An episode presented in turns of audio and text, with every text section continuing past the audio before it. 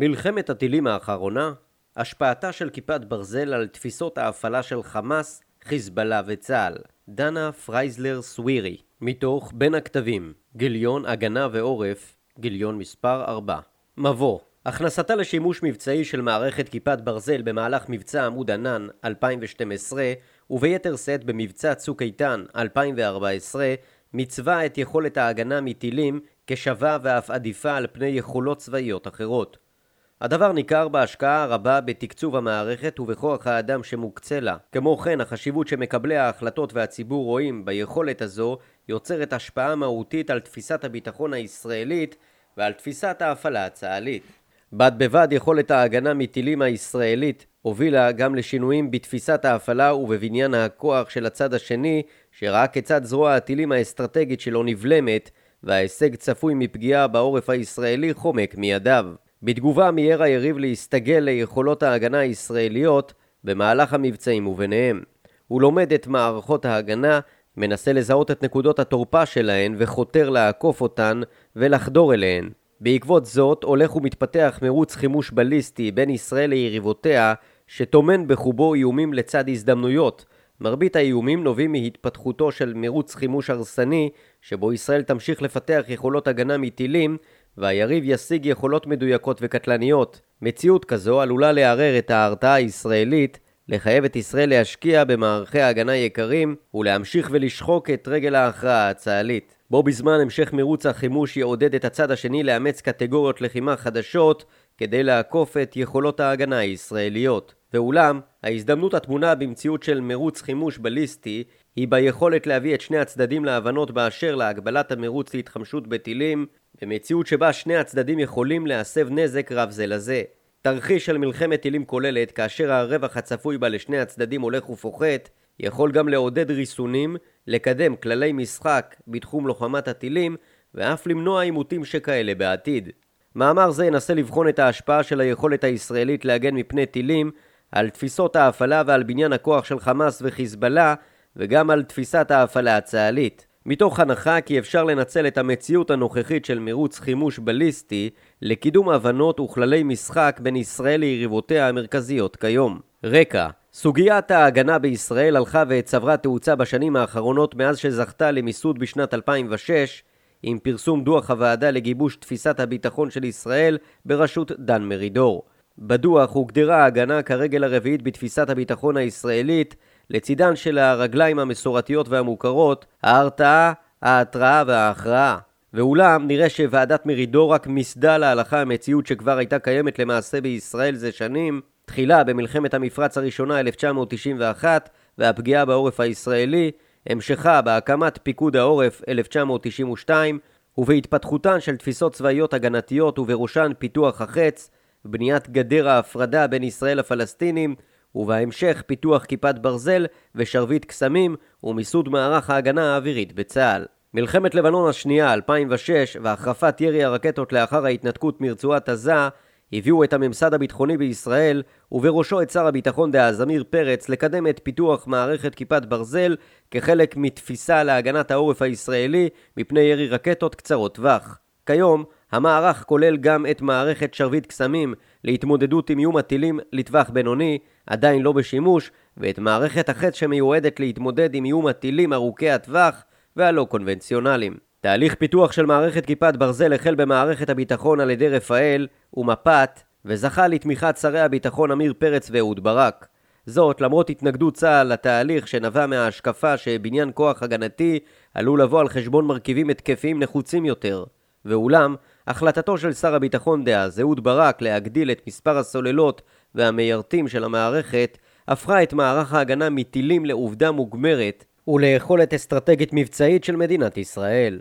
שימוש ראשון במערכת כיפת ברזל נעשה כמה חודשים לפני מבצע עמוד ענן 2012, כאשר במבצע עצמו נעשה שימוש מבצעי ראשון במערכת. במבצע צוק איתן 2014 הייתה המערכת כבר פעילה עם כ-90% הצלחה בהירות. התפתחות רעיון ההגנה מטילים מהמלחמה הקרה ועד ימינו. יכולות הגנה מטילים פותחו לראשונה כבר בתחילת שנות ה-70 של המאה הקודמת, ואולם במציאות המלחמה הקרה ומרוץ החימוש הגרעיני, חתמו המעצמות על הסכם להימנע מלהציג מערכות שכאלה בשדה הקרב, החשש נבע מכך שהיכולת ליירט נשק גרעיני תערער את היציבות הגרעינית, שנשענה על יכולת ההשמדה ההדדית של שתי המעצמות. בתחילת שנות ה-80 קידמה ארצות הברית יוזמה הגנתית אסטרטגית הידועה בשם מלחמת הכוכבים.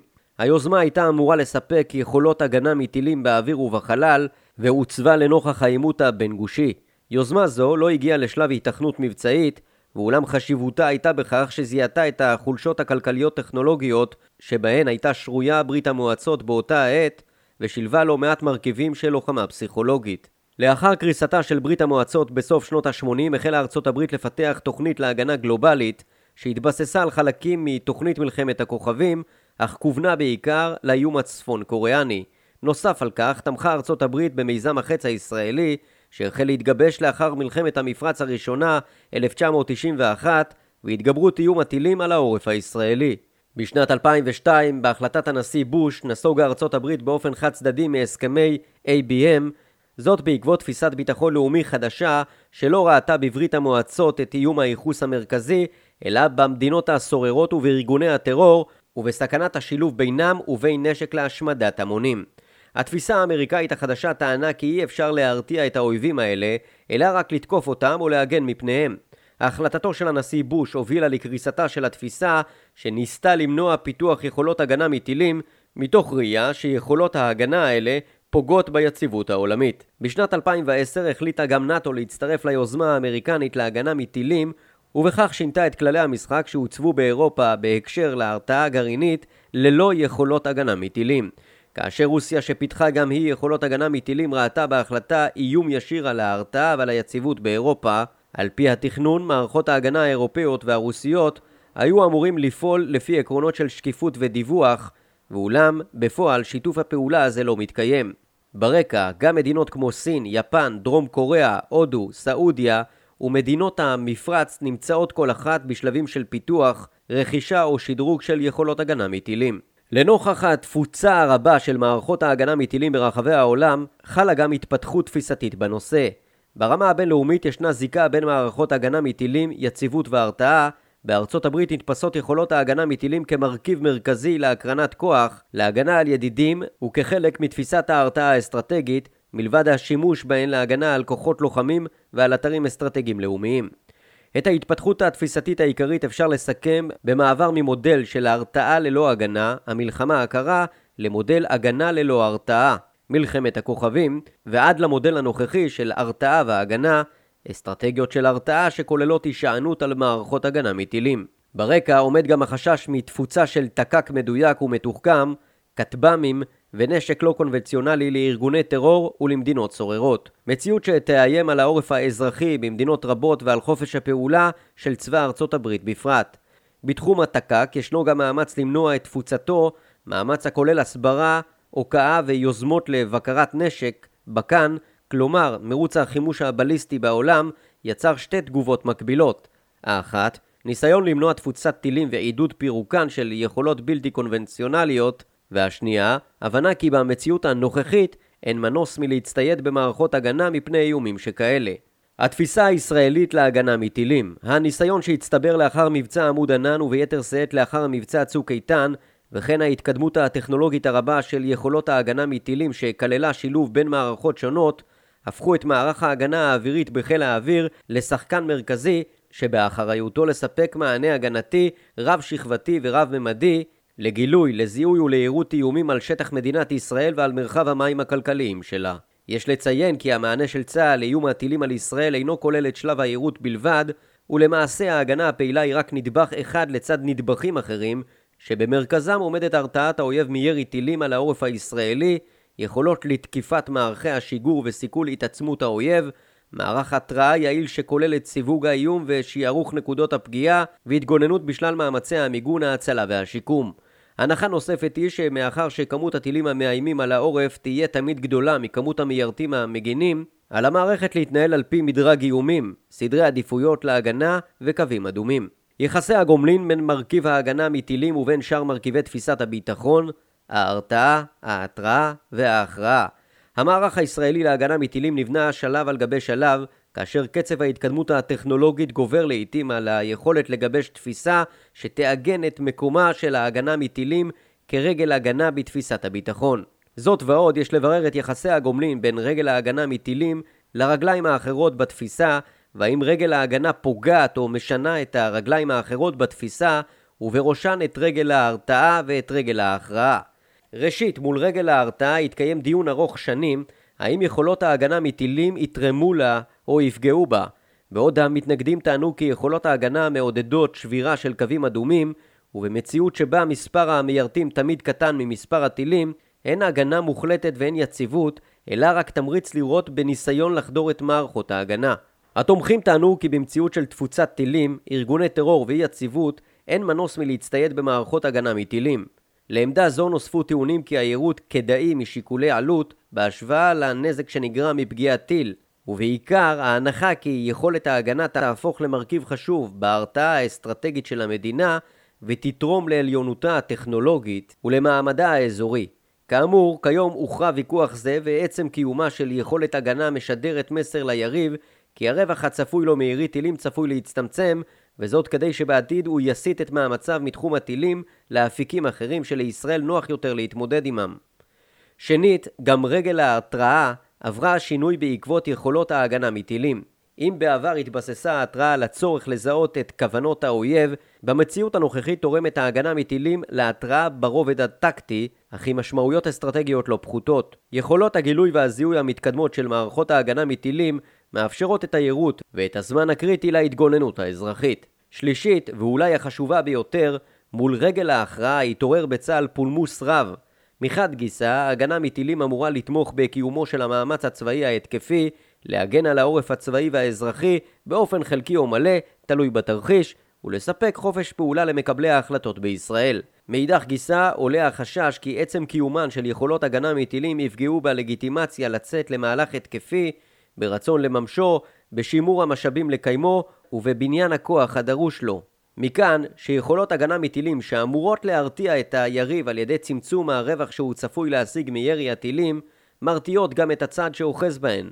ככל שהיקף מערכות ההגנה גדל במחקר, בפיתוח, בכוח אדם, בהשקעה תקציבית ובשימוש בהן בפועל, מושפעות במודע או שלא במודע יכולות צבאיות אחרות. ניסיון העבר מורה כי היעדר איזון בין מרכיבים הגנתיים להתקפיים מוביל לכישלונות אסטרטגיים.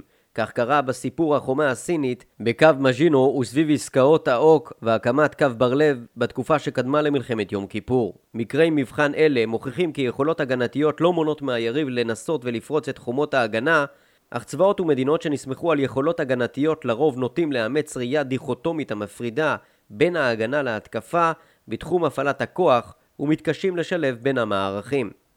המקוואמה הבליסטית של הצד השני חמאס, חיזבאללה, משטר אסד בסוריה ואיראן היו גורמי הייחוס העיקריים שמולם עוצבה יכולת ההגנה מטילים הישראלית.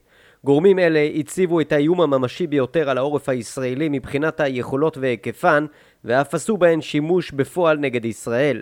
בראש המחנה היריב עומדת איראן שהפכה לבית הייצור הבליסטי האזורי ומספקת רקטות, טילים ואמצעי שיגור לשלוחי הארגון החיזבאללה ומשטר אסד.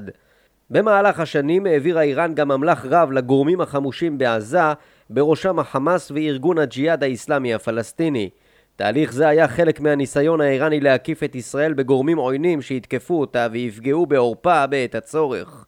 המעבר לשימוש בנשק הטילים נגד ישראל החל בעשורים האחרונים בעקבות העליונות שהציגה ישראל בעימותים הקונבנציונליים בינה ובין מדינות ערב בשנים 1956 עד 1982 והפער הטכנולוגי-צבאי שהשיגה. בתגובה בחר הצד השני לאמץ יכולות אסימטריות באמצעות שימוש בארגוני טרור ולוחמות גרילה. מאמצע שנות ה-90 של המאה הקודמת, זמינות הטכנולוגיה והחסות האיראנית אפשרו לחמאס ולחיזבאללה לפתח יכולות אוויריות זולות ופשוטות שיש בידן לפגוע בעורף הישראלי בדמות נשק הרקטות תחילה ועד לטילים המתקדמים שיש בידי חיזבאללה כיום. שינויים בתפיסת ההפעלה של חיזבאללה מאז סוף שנות ה-80 של המאה ה-20 מאיים ארגון החיזבאללה על ישראל. בחסות איראנית פעל הארגון נגד נכונות צה"ל בדרום לבנון וגם כחלק מזרוע הטרור הבינלאומית של איראן. נסיגת צה"ל מלבנון 2000 והביקורת נגד איראן בעקבות פיגועי הטרור שבהם הייתה מעורבת חייבו את הארגון לפתח יכולות חדשות שבאמצעותן יהיה אפשר להמשיך ולאתגר את ישראל. בשנים שקדמו למלחמת לבנון השנייה בנה חיזבאללה יכולת צבאית מפוארת עם מערך רקטות גדול. הרקטות הללו נורו לעבר העורף הישראלי, הסבו נזק רב וסיפקו לחיזבאללה הישגים תודעתיים חשובים במלחמה. לאחר מלחמת לבנון השנייה, בחסות השקט ששרר בגבול הצפון ותחת אפקט ההרתעה הישראלי, בנה חיזבאללה מערך רקטות, טילים וכטב"מים גדול לאין שיעור מזה שהציג טרם המלחמה, הן בהיקפו, הן באיכותו והן בגיוונו. בידיו כיום כמאה אלף רקטות לטווח קצר, בינוני וארוך, טילים מדויקים, יכולות שיגור של מטחים גדולים, טילי חוף ים וכטב"מים מתקדמים. הארגון גם פיתח בשנים האחרונות תפיסת הפעלה חדשה שהושפעה מיכולות האש שצבר ומהניסיון שנרכש בלחימה בסוריה. עיקרי התפיסה הם במעבר מתפיסת התשה לתפיסה יוזמת כדי לנהל עימות קצר ועצים מול ישראל שיתאפשר בזכות מערך הרקטות והטילים של הארגון ויסב לעורף הישראלי מכה קשה. בד בבד פותחה גם תפיסה קרקעית חדשה שכוללת מנהרות התקפיות לצורכי פיקוד ושליטה, לחימה וחדירה לשטח ישראל ורעיון של כיבוש הגליל. הארגון נשען גם על הגיבוי שצפוי לו מאסד בשל הלחימה המשותפת בסוריה. לכל אלה מצטרפת יכולת הלמידה של הארגון שצפה בעימותים האחרונים בין חמאס לישראל והסיק את מסקנותיו בכל הנוגע להתמודדות עם מערכת כיפת ברזל. שינויים בתפיסת ההפעלה של חמאס יכולות רקטיות לא מבוטלות קיימות גם ברצועת עזה בידי ארגוני החמאס והגאפ, מקורן בשנות האינתיפאדה השנייה ובמעבר מנשק המתאבדים לנשק הרקטות. הקושי להמשיך ולבצע פיגועי התאבדות בתוך שטח ישראל הוביל גורמים בחמאס ובגאפ לפתח זרוע רקטית עצמית. טפטוף הקסאמים שהחל מרצועת עזה בתחילת שנות האלפיים הפך לזרוע אווירית של ממש בייצור עצמי ובעזרה איראנית שבאמצעותה הצליחו תחילה לשבש את חיי התושבים באזור עוטף עזה ובהמשך לאיים כמעט על כל שטח ישראל. ירי הרקטות מרצועת עזה הוביל עד היום לשלושה מבצעים צבאיים עופרת יצוקה 2008, עמוד ענן 2012 וצוק איתן 2014 כשביניהם סבבי לחימה רבים. בדומה לחיזבאללה, גם חמאס אימץ תפיסה יוזמת המבוססת על מערך הרקטות שצבר והשתמש בה עם פתיחת מבצע צוק איתן. תפיסת ההפעלה של הארגון לא הושפעה רבות מיכולת ההגנה הישראלית, כשמטרתה נותרה לשבש את אורח החיים בעורף הישראלי, וכך אכן הצליחה לעשות גם לנוכח מערכת כיפת ברזל. הניסיון שצבר הארגון מהתמודדות עם מערכת כיפת ברזל בא לידי ביטוי בהתאמות במערך הרקטות שלו ובדרך הפעלתו תוך כדי מבצע, כאשר לצד זרוע הרקטות, עיקר המאמץ הושקע בפיתוח יכולות נוספות, בראשן המרחב התת-קרקעי, כוחות קומנדו מיוחדים ומערך הכטב"מים. לאחר מבצע צוק איתן החל חמאס בתהליך לחידוש מערך הרקטות שבידיו, שכולל פצמ"רים, רקטות לטווח קצר ובינוני וכמה כלי טיס בלתי מאוישים לצד יכולות שיגור של מטחים גדולים. השפעת מערכת כיפת ברזל על תפיסת ההפעלה של חמאס וחיזבאללה, מאמצים בתחום תפיסת ההפעלה ובניין הכוח. הניסיון שצבר החמאס במבצעים עמוד ענן וצוק איתן מול מערכת כיפת ברזל הוביל להפקת לקחים ולמידה דו-שלבית. בשלב הראשון, תוך כדי המבצעים, ביצע הארגון התאמות מהירות מול מערכת כיפת ברזל. בשלב השני התקיים תהליך למידה מקביל, הן בחמאס, הן בחיזבאללה, שבא לידי ביטוי בשינויים בתפיסת ההפעלה ובאפיקי בניין כוח עתידיים. יש לציין כי גם חיזבאללה, אף על פי שעדיין לא התמודד בלחימה ישירה מול כיפת ברזל, לומד ומפיק לקחים מהצלחותיו ומכישלונותיו של החמאס ברצועת עזה, בזכות יכולת ההתבוננות מרחוק והמשאבים הרבים שעומדים לרשותו. ההתמודדות עם מערכות ההגנה הישראליות באה לידי ביטוי בעיקר בניסיונות להרוותן.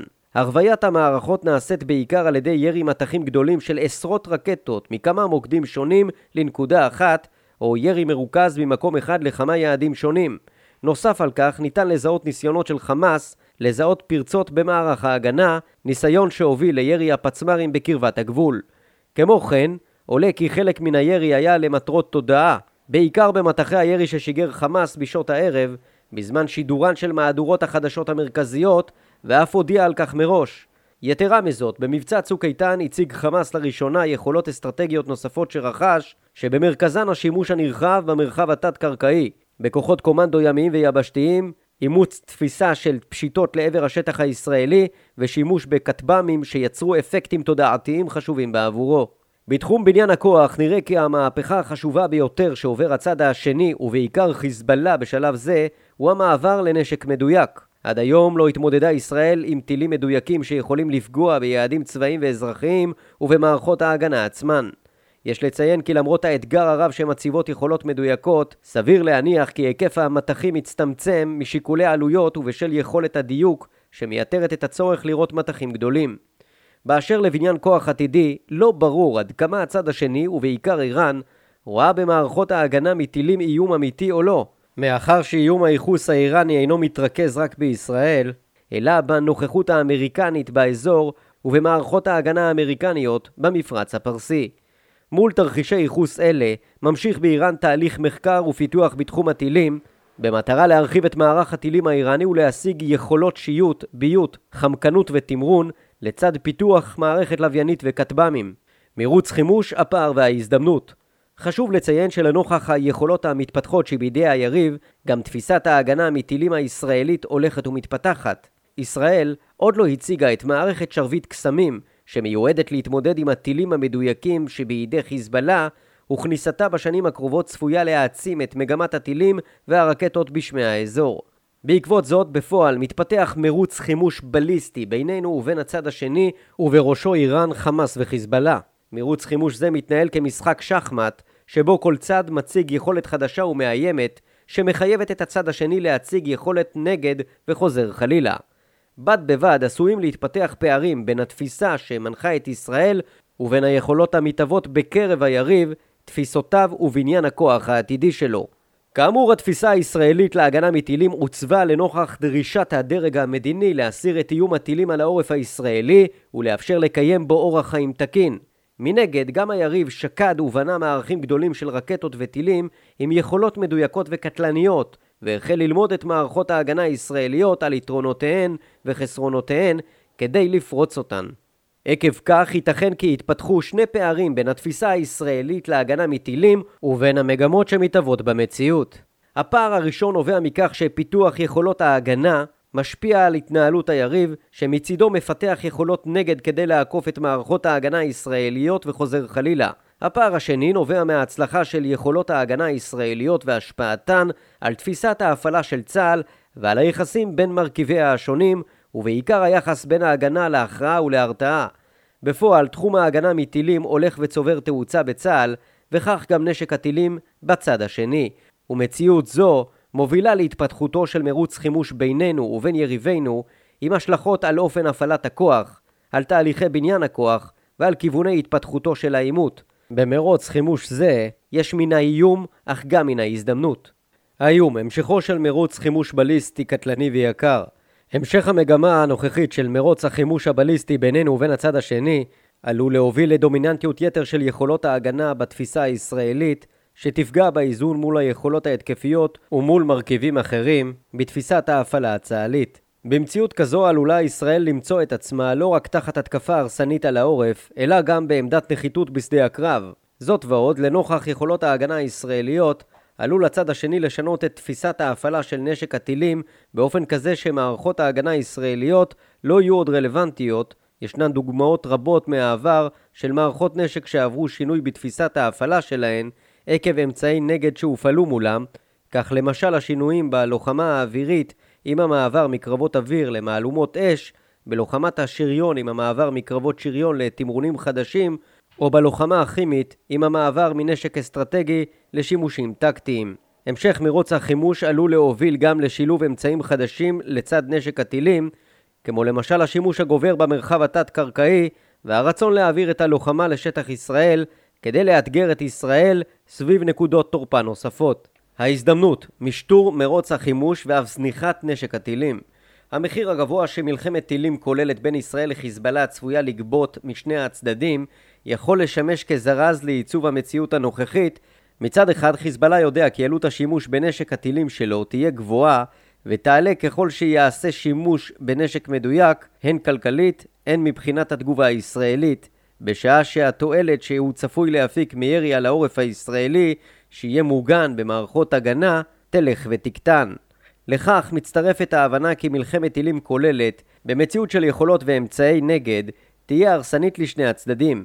הבנה כזו מדמה מציאות של MAD לא גרעיני, יכולת הרס הדדית. ואולם במקרה של ישראל, חיזבאללה, יש לבחון עד כמה יריב כמו חיזבאללה יפגין רגישות להרס תשתיות, לחיי אדם, ויקבל אחריות על האוכלוסייה המקומית. זאת ועוד לא ברור כיצד השינויים הדרמטיים שמתחוללים בסוריה כיום ישפיעו על תהליך קבלת ההחלטות של הארגון בבואו לשקול מערכת כוללת נגד ישראל וכן לא ידוע אם תאשר איראן לחיזבאללה שימוש נוסף במערך הטילים שלו נגד ישראל. יש לציין עוד כי ככל שתתפתח יכולת ההגנה הישראלית מטילים, יתחזק חופש הפעולה הצבאי של ישראל ויוכל לשמש תמריץ לחיזבאללה להסכים לגיבוש כללי משחק בתחום הטילים, כמו כן איראן כמי שעומדת מאחורי תוכנית הטילים של חיזבאללה וחמאס במידת מה, היא גורם מדינתי אחראי שאפשר להידבר עמו.